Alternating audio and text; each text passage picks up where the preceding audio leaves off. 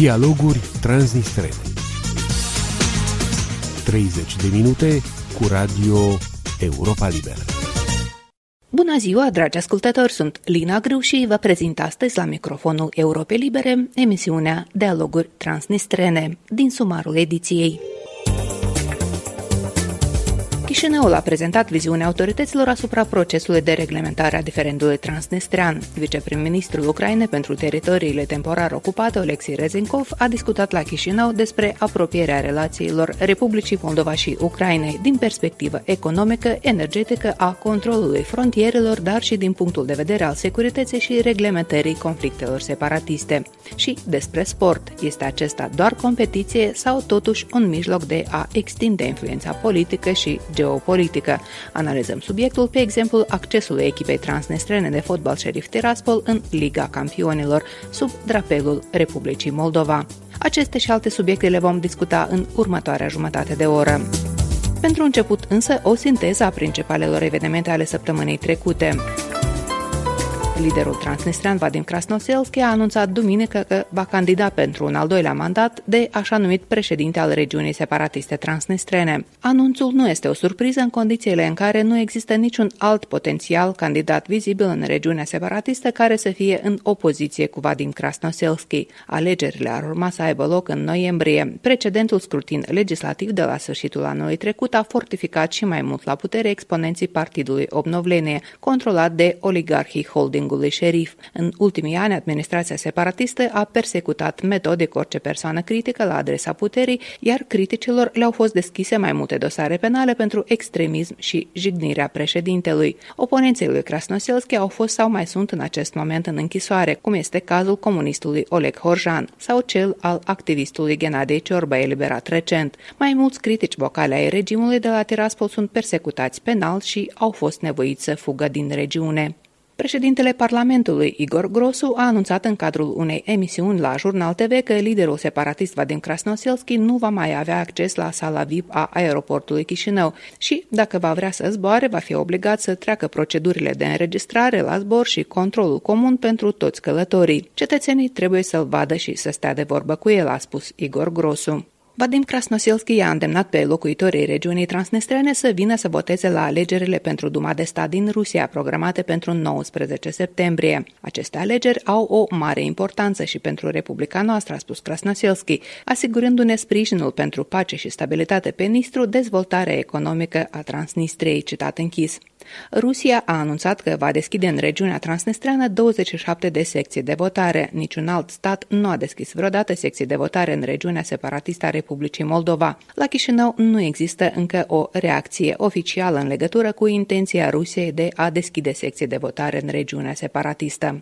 Sâmbătă, în Republica Moldova au intrat în vigoare noi restricții introduse de autorități cu scopul de a limita răspândirea infecției covid nouăsprezece după câteva săptămâni în care pandemia s-a agravat. Adulții sunt obligați acum să prezinte certificatul de vaccinare, testul negativ sau alte dovezi că nu sunt infectați pentru a putea fi admiși la unele evenimente publice, de la concerte în aer liber la spectacole de teatru sau petreceri în cluburile de noapte. Sunt Lina Grâu și vă prezint principalele știri la Radio Europa Liberă. Statele Unite au marcat douăzeci de ani de la atentatele teroriste din unsprezece septembrie două mii unu prin ceremonii solemne în întreaga țară, în timp ce președintele Joe Biden le-a cerut americanilor să dea dovadă de unitate națională, la fel ca în acea zi fatidică. La monumentul nouă unsprezece de la New York s-a ținut un moment de reculegere la ora opt și patruzeci și șase de minute, exact în momentul în care primul avion deturnat de teroriștii Al-Qaeda s-a izbit de unul din cele două turnuri ale Centrului pentru Comerț Mondial. În ziua atacului au fost uciși aproape trei mii de oameni, iar momentul a marcat începutul războiului S U A și a aliaților săi europeni cu terorismul internațional. Rusia și Belarus au lansat vineri un masiv exercițiu militar comun în apropiere de granițele NATO, în contextul dorinței Moscovei și a Minskului de a-și întări legăturile militare pe fundalul tensiunilor persistente cu Occidentul. La manevrele Zapad două mii douăzeci și unu, care vor dura o săptămână și se vor desfășura în regiuni din Belarus, vestul Rusiei și în Marea Baltică, iau parte peste două sute de mii de militari, aproximativ optzeci de avioane și elicoptere, două sute nouăzeci de tancuri, două sute patruzeci de pietoni, piese de artilerie, multiple lansatoare de rachete și cincisprezece vase de luptă, ceea ce pare a fi cel mai mare exercițiu militar care are loc în Europa în ultimele câteva decenii, a alarmat NATO, care spune că Kremlinul a refuzat să invite observatori străini, deși este obligat să facă acest lucru potrivit acordurilor internaționale.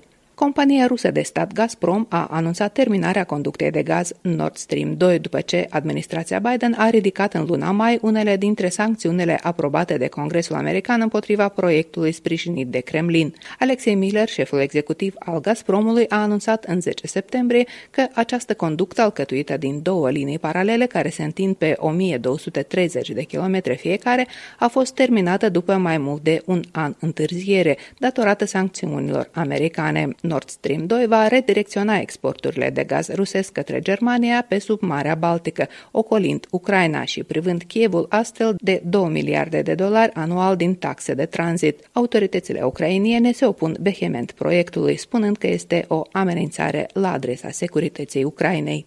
Aceasta a fost sinteza principalelor evenimente ale săptămânii trecute, mai multe în actualitate găsiți pe pagina noastră de internet. Aici Radio Europa Liberă. Legislativul regiunii transnistrene, Sovietul Suprem, a revenit din vacanță, iar printre prioritățile pe care și le propune în această sesiune sunt chestiuni legate de sănătatea publică pe fundalul creșterii numărului de îmbolnăviri de coronavirus, inclusiv lansarea unui program de reabilitare post-COVID, dar și adoptarea bugetului regiunii pentru anul viitor. Bugetul transnistrian are tradițional un deficit de peste cincizeci la sută și nu este foarte clar din ce surse este acoperit în fiecare an.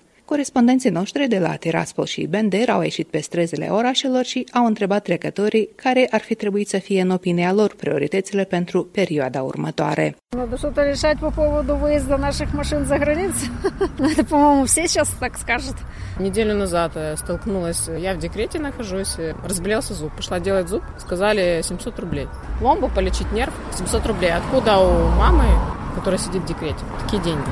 Получает на ребенка тысяча семьдесят рублей с двумя детьми. Вот, пожалуйста, хотя бы какие-то льготы. Я вообще не знаю, что они делают. Вот городской совет я вижу, что сделали. В городе красиво становится, порядок. А Верховный совет никаких своих обещаний практически не выполнили. Бла-бла-бла. Информация закрыта, да. И непонятно, что они там говорят. По факту никаких дел нет. Действительно, не хватает трудозанятости, как молодым, так и среднего возраста. Пенсионерам я уже не знаю, как они тут выживают. Ну, молодежь, которая при хороших местах, я так понимаю, что они все-таки находят. А есть послабее все-таки уровень, может, образование похуже. И им уже труднее пробиться. Им приходится уезжать за длинным рублем, возможно, хотя сейчас уже нигде нет особо длинного рубля. Есть, но очень тяжелый хлебушек.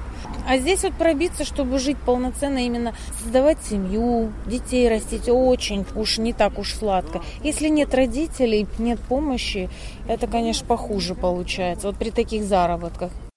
Уехал бы при первой возможности, чтобы не вспоминать вообще, что тут весь этот...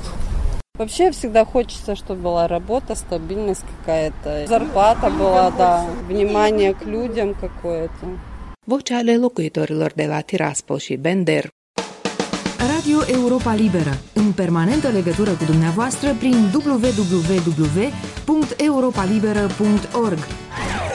w w w punct europa liberă punct org. Comunicând, aflăm împreună adevărul. La câteva zile după întâlnirea la Tighina a viceprim-ministrului pentru reintegrare Vlad Kulminski și reprezentantului Tiraspolului Vitalii Ignatiev, Chișinău a prezentat viziunea autorităților asupra procesului de reglementare a diferendului transnistrean, contracararea schemelor de corupție și a contrabandei, promovarea subiectelor sensibile, inclusiv celor politice, și protejarea elevilor și profesorilor care învață în școlile cu predare în limba română din stânga Nistrului. Acestea sunt principalele chestiuni pe care Chișinău va insista în relația cu Tiraspolul. Diana Reileanu a urmărit dezbaterile dedicate reintegrării Republicii Moldova și relatează. Întâlnirea de la Tighina a fost prima dintre negociatorii din partea Chișinăului și Tiraspolului de la preluarea puterii de către Partidul Acțiune și Solidaritate. Discuția între vicepremierul pentru reintegrare Vlad Kulminski și reprezentantul Tiraspolului Vitalii Ignatiev a fost motivată inclusiv de problematica autovehiculelor cu numere de înmatriculare neutre, a căror obligativitate pentru trecerea frontierei cu Ucraina a fost amânată de mai multe ori. Autoritățile moldovene, prin vocea vicepremierului Vlad Kulminski, au prezentat planul de acțiune al guvernului pentru următorii doi ani în domeniul de reintegrare a țării. Vicepremierul a recunoscut că, până în prezent, dialogul dintre instituțiile publice pe subiectul transnistrean deseori aduce aminte de fabula Racul, broasca și oștiucă. Vama lucra separat, Ministerul Economiei lucra separat, Ministerul Afacerilor Interne lucra separat și multe alte agenții, Fisc, Banca Națională, și noi, de fapt, nu prea aveam un set de politici coerente, bine gândite pentru reintegrarea țării. Toate schemele, multe alte nereguli care se întâmplau în acest domeniu, noi avem un plan să terminăm aceste practici. E foarte important că Chișinău să înceapă să vorbească din punct de vedere a intereselor naționale și nu din punct de vedere a intereselor personale. De-a lungul anilor, observatorii ai reglementării transnistrene au reproșat politicienilor moldoveni lipsa interesului real de a soluționa diferendul. Dimpotrivă, unora le-a convenit să mențină status quo-ul regiunii, urmărind interesele înguste, făcând astfel un mare deserviciu propriei țări, a lăsat să se înțeleagă vicepremierul pentru reintegrare. Vlad Kulminski a insistat că în formatul cinci plus doi de negocieri vor fi incluse și subiectele politice, considerate a fi sensibile la tiraj.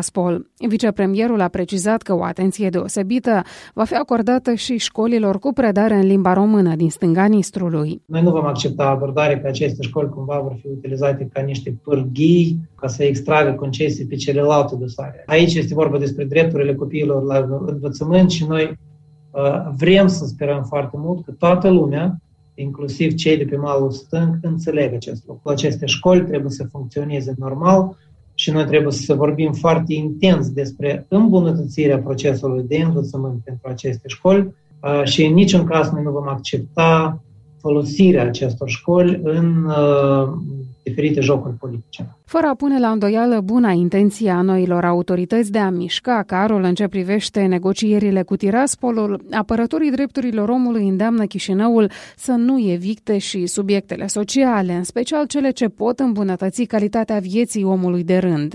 Avocatul Pavel Cazacu, din partea asociației Promolex, amintește că apărătorii drepturilor omului de pe malul drept al Nistrului sunt împiedicați constant să monitorizeze situația din regiune, prin urmare singura oportunitate de a ști ce se întâmplă în stânga Nistrului sunt vizitele raportorilor din partea Organizației Națiunilor Unite.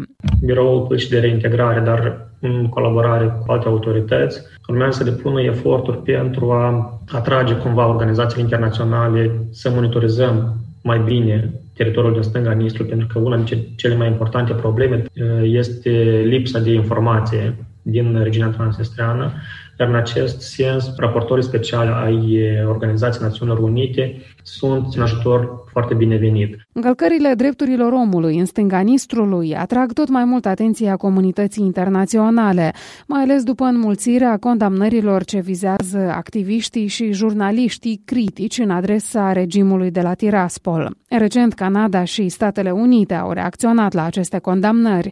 Însărcinata cu afacerea S U A în cadrul O S C E, Courtney Austin, a condamnat, citez, încălcarea flagrantă continuă a drepturilor omului în regiunea transnistreană de către regimul secesionist de la Tiraspol, am încheiat citatul, și a cerut încetarea abuzurilor și eliberarea deținuților politici. Din Chișinău, Diana Reileanu, Radio Europa Liberă.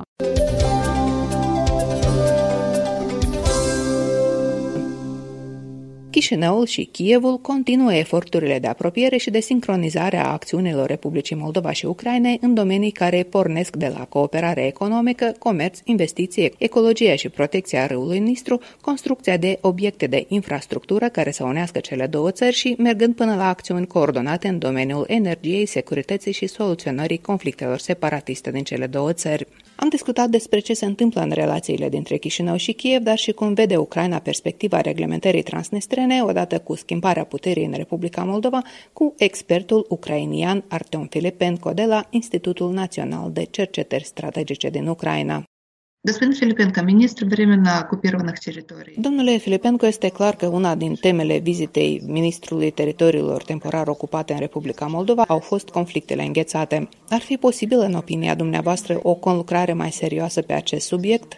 Я думаю, что сотрудничество возможно, и оно будет не только по линии. Eu cred că o astfel de cooperare este posibilă și aceasta va avea loc nu doar pe linia ministerelor, dar și pe linia președințiilor. Care ar putea fi direcțiile cele mai importante? În primul rând, pentru noi este foarte importantă studierea experienței Republicii Moldova în domeniul reglementării. Aici trebuie să subliniez că experții au făcut foarte multe în acest domeniu în ultimul timp și concluzia cheie pe care am tras-o pentru noi este că Ucraina nu trebuie în niciun caz să repete greșelile Moldovei, adică să nu-i recunoască pe separatiști partea negocierilor. Din păcate, multe dintre problemele Moldovei vin de la faptul că practic din o mie nouă sute nouăzeci și doi s-a produs o anumită legitimizare a separatiștilor. Aceste lucruri au fost fixate în documente oficiale și din acel moment toate negocierile se reduc la relația dintre Chișinău și Tiraspol, în timp ce Federația Rusă, care a inspirat acest conflict și care continuă să susțină regimul transnistrian, apare ca mediator. Este practic același lucru pe care Rusia astăzi încearcă să-l impună Ucrainei, adică să pună la o masă de negocieri pe de o parte Kievul, pe de altă parte administrațiile de ocupație din Donetsk și Luhansk, iar ea însăși să se dea la o parte și să devină mediator. Și în caz de ceva să declare că în Ucraina există un conflict intern, că nu există niciun fel de agresiune rusească și că părțile trebuie să se înțeleagă singure între ele, adică practic același lucru care se întâmplă astăzi în Republica Moldova. Происходит в Республике Молдова. Скажите, какие есть у Украины средства для того, чтобы... Ce mijloace are Ucraina pentru a ajuta Republica Moldova în soluționarea problemei transnistrene? Având frontieră comună, aceasta are pârghii de influență directă asupra regiunii separatiste, poate chiar și asupra componentei politice a negocierilor. Chiar și ultima decizie a Ucrainei de a nu permite accesul pe teritoriul său a mașinilor cu numere transnistrene deja este un mijloc de influență asupra Transnistriei, este o modalitate de atragere a Transnistriei în sistemul de drept al Republicii Moldova. Pentru că acum, chiar dacă aceste numere sunt neutre, ele oricum sunt parte a câmpului legal, acestea au trecut înregistrarea la organele oficiale ale Republicii Moldova și acum vor avea acces la circulația internațională ca mașini înregistrate și care au statut legal. Dar la Tiraspol se spune că este vorba despre o blocadă. Tiraspolul vorbește despre blocadă din două mii șase, de când Ucraina a introdus reguli vamale prin care recunoaște doar documentele vamale ale Republicii Moldova. Din punctul de vedere al Tiraspolului, toate măsurile prin care se va face ordine la frontieră, ordine în domeniul exportului, în domeniul legislativ în general, va fi tratat drept blocadă. Tot blocadă la Tiraspol va fi numită și crearea de posturi vamale și de grăniceri pe segmentul transnistrian al frontierei. Haideți să nu uităm că Transnistria se consideră stat independent. Și respectiv spune mereu că aceste măsuri sunt limitarea suveranității lor, dar acest așa zis stat nu a fost recunoscut de nimeni, nici măcar de Federația Rusă, cu atât mai mult Ucraina. Așa că pe lângă obligativitatea de a avea numere neutre, mai avem și un șir de alte pârghii, printre care crearea acestor puncte comune de control. Aici, indiscutabil, multe lucruri depind de acțiunile comune, pentru că trebuie să se treacă la cea de-a doua etapă de control comun la punctul vamal de la Cuciurgan. Fază la puncte propuscă cu Ciorba. Dar despre aceste lucruri se vorbește de mult. De ce nu se mișcă atât de repede cum ne-am dorit? Da, probabil că nu se mișcă suficient de repede și din păcate am văzut și faptul că pe toată perioada reglementării poziția Ucrainei nu a fost mereu una univocă și nu coincidea mereu solicitărilor Republicii Moldova, iar uneori nici măcar nu era foarte prietenoasă în raport cu Republica Moldova. Eu sper că astăzi, odată cu schimbarea conducerii Republicii Moldova și venirea la puterea unui guvern pro-european, noi vom avea totuși o înțelegere mai bună, inclusiv în chestiunea transnistreană. Atunci când se spune că problema numerelor neutre sau altele de felul acesta sunt o chestiune internă a Republicii Moldova, eu nu sunt de acord cu asta. Pentru că, începând cu două mii paisprezece, tot ce ține de Transnistria a încetat să fie exclusiv o problemă internă a Republicii Moldova. Transnistria astăzi este un instrument de influență rusească în regiunea Mării Negre, la fel ca în cazul Crimeei ocupate, a Donbasului ocupat și a Abhaziei și Osetiei din Georgia. Așa că nu mai poate fi doar o chestiune internă a Republicii Moldova și și din punctul de vedere al Ucrainei este o chestiune de securitate națională. Aici multe lucruri au depins, din păcate, de poziția internă din Moldova. Forțele politice diferite au soluționat în mod diferit această chestiune. Astăzi totul e în mâinile Chișinăului. Ucraina, în special în problemele ce țin de Transnistria, îi va merge în întâmpinare. Украина, я думаю, пойдет по целому ряду вопросов, как минимум по Приднестрою пойдет навстречу. Вы говорили о экономических рычагах. Ați vorbit despre pârghii economice, numere neutre, controlul comun la frontieră. Cu ce altceva poate ajuta Ucraina? Ну, здесь даже не пойти навстречу.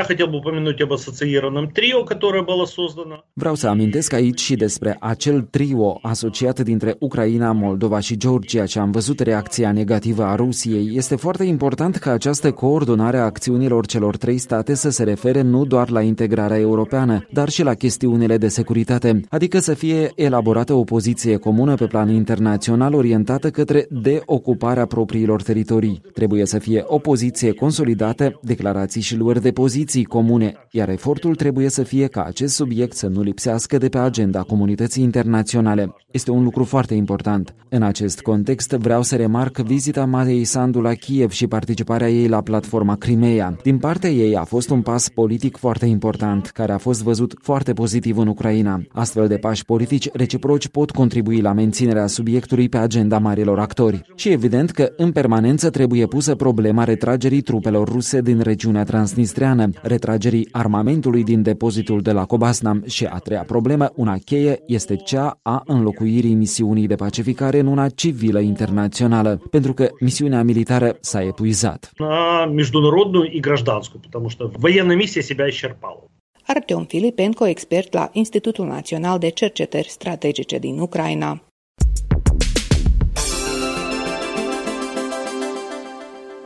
Accesul echipei de fotbal din regiunea transnistreană Sheriff Tiraspol în Liga Campionilor este o lovitură uriașă de imagine pentru regiunea secesionistă dată de patronii oligarhi ai clubului Sheriff, spune într-un interviu jurnalistul de investigație Mădălin Necșuțu.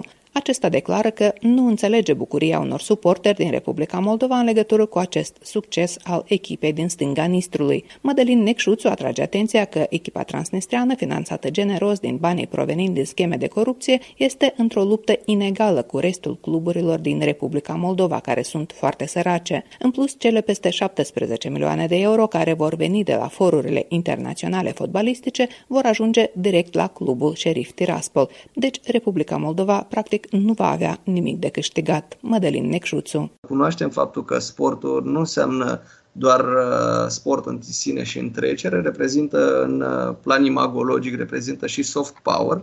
O țară, o națiune se poate promova prin intermediul sportului pentru a fi mai vizibilă pe plan mondial. Nu vorbim aici de o țară, pentru că vorbim de regiunea separatistă transnistreană. Și dar, ca dar... paranteză, apropo de promovare, am văzut o postare de celor de la Șerif care felicitau Republica Moldovenească Nistreană cu aniversarea treizeci și unu de ani a independenței. Ce se întâmplă cu Sheriff Tiraspol este următorul lucru. De ani de zile această echipă se folosește de Federația Moldovenească de Fotbal pentru a fi afiliată internațional. De mulți ani se investește foarte mult în, în zona asta, din partea regimului de la Tiraspol, pentru că atunci când vorbim de clubul Sheriff, vorbim automat de oligarhii Victor Gușan și Ilia Cazmală, care controlează efectiv toată economia regiunii separatiste transnistrene. Și ceea ce se întâmplă aici este o luptă inegală.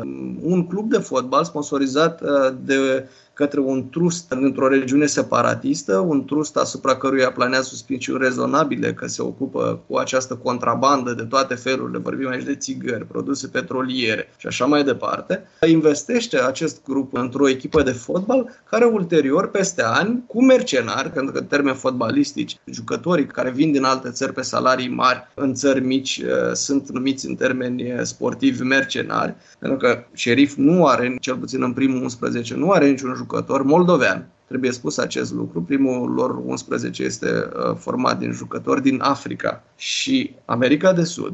Deci acești jucători, după ani de zile, au reușit să ajungă în grupele Champions League. Va fi o, o, o lovitură de imagine imensă pentru această regiune separatistă. Închipuiți-vă, vă rog, câți jurnaliști sportivi vor veni la meciurile lui Real Madrid de la Tiraspol. Ele nu se vor juca la Chișinău. La Tiraspol și Inter, Inter Milano, câți jurnaliști spanioli și italieni vor veni și vor scrie, de exemplu, materiale despre această regiune transnistreană. Este o lovitură uriașă de imagine. Știm foarte bine că în ultimii ani diplomația transnistreană a încercat să fie cât mai vizibil la nivel internațional. A avut foarte mult ajutor și din partea Rusiei în acest sens.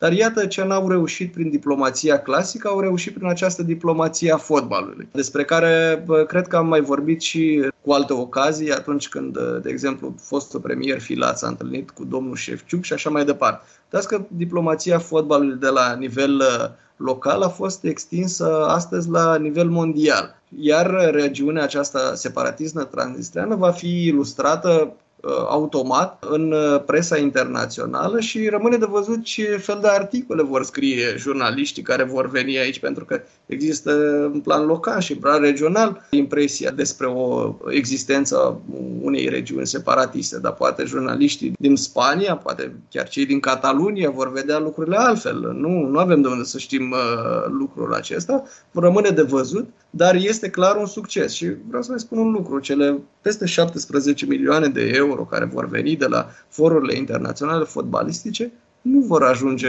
în visteria Federației Moldovenești de Fotbal. Vor ajunge direct la clubul uh, Tiraspol, Sheriff Tiraspol. Da? Deci banii aceștia vor intra direct în, în buzunarele unor personaje controversate, ca să nu-i uh, numim oligarhi de-a dreptul. Este o, o metodă foarte legală și foarte transparentă de a face rost de foarte mulți bani. Știm foarte bine că există o practică în general în zona Europei de Est și în Rusia ca prin cluburile de fotbal să se spele foarte mulți bani, să existe astfel de activități criminale și acești bani nu, nu vor ajuta decât uh, ca acest club să devină din ce în ce mai puternic. Eu uh, personal nu înțeleg motivele de fericire ale unor suporteri din Republica Moldova legat de faptul că Sheriff Tiraspol a ajuns în, în grupele Champions League. Nu văd nimic benefic pentru fotbalul moldovenesc, unde nu e la clubul Tiraspol, Sheriff Tiraspol nu activează niciun jucător moldovean și nu văd nimic benefic pentru Federația Moldovenească de Fotbal sau echipa națională a Republicii Moldova. Din contră, văd Văd mai multe dezavantaje pe partea imagologică, acolo unde automat Transnistria mai mult sau mai puțin va fi prezentată ca o entitate separată de Republica Moldova, poate chiar ca o țară separată pentru unii jurnaliști care nu-și vor face bine temele în ceea ce privește această regiune. Așa că nu văd nimic bun din, din toată povestea asta la nivel macro.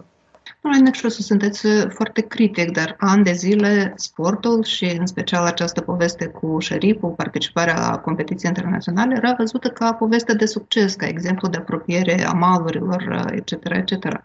Aspectul ăsta chiar nu există sau cedează în fața dezavantajelor, să zicem așa, de imagine? Și... Nu a fost nicio apropiere. De ani de zile Sheriff Tiraspol domină copios campionatul Republicii Moldova. Este o luptă inegală. Este o luptă inegală de prin prisma faptului că cluburile din Republica Moldova sunt foarte sărace. Ele de-abia reușesc să se mențină pe linia de plutire și foarte multe dintre ele au fost aproape desființate sau chiar desființate pe timpul pandemiei. S-a văzut că nu există sustenabilitate din punct de vedere financiar la cea mai mică criză, în timp ce Sheriff Tiraspol își permite să aducă, nu știm cu ce, cu ce bani, pentru că cei de la șerif nu raportează cifrele către Chișinău, da? Nu știm cu ce bani sunt plătiți niște jucători profesioniști din America de Sud și Africa, niște jucători de altfel foarte buni. Dacă nu mă înșel, un singur jucător are cetățenie moldovenească și vorbim aici de un brazilian naturalizat, dacă nu mă înșel, din cadrul acestei echipe. Deci nu, nu există nicio promovare a sportului sau a sportivilor, mai bine spus, din Republica Moldova. Nici măcar din Transnistria. Dacă ar fi fost așa, probabil am mai fi avut mici, mici motive de bucurie. Dar vedem o, o echipă clădită cu foarte mulți bani, care, așa cum se spune la bancă, a produs dobândă și a ajuns în, în plan sportiv în aceste grupe ale Champions League, de unde vor profita numai patronii acestui club, pentru că meciurile nu se vor, nici măcar meciurile nu se vor juca la Chișinău. Aici iar este un aspect important. Nici nu știm dacă neapărat aceste echipe se vor caza la Chișinău. E posibil să fie cazați la Hotel Rasia în Tiraspol, pentru că există acolo condiții relativ ok. Nu știm nimic. Da? Atunci când nu știi nimic, nu ai o imagine foarte clară a ceea ce va însemna acest succes pentru, pentru Republica Moldova, cred că ne putem permite să avem dubii în ceea ce privește avantajele pe care le are Republica Moldova, vorba moldovenești și așa mai departe, vis-a-vis de această calificare a Sheriff Tiraspol în Champions League. Jurnalistul de investigație Mădălin Necșuțu. Interviul integral îl puteți găsi pe pagina noastră de internet la moldova punct europa liberă punct org.